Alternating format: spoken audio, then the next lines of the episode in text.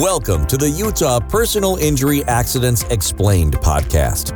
This podcast answers the most frequently asked questions we receive from our Utah clients who have been injured in an accident.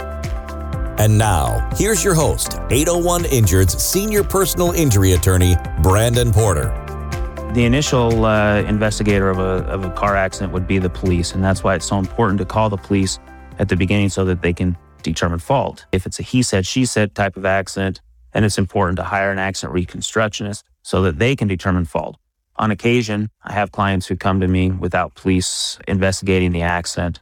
It makes the process a little bit more difficult because it's a he said, she said a lot of times. And without any video evidence or any kind of evidence showing who's at fault, the case becomes a little bit more difficult. The steps that anybody should take after a vehicle accident is first, they should call the police at the scene of the accident.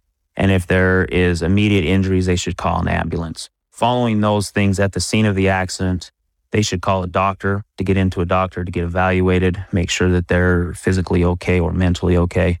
And then following that, they should contact a personal injury attorney. Thank you for listening to the Utah Personal Injury Accidents Explained podcast. If you like this podcast, make sure to visit 801injured.com for more great content. Don't forget to subscribe to our podcast and make sure to join us next week.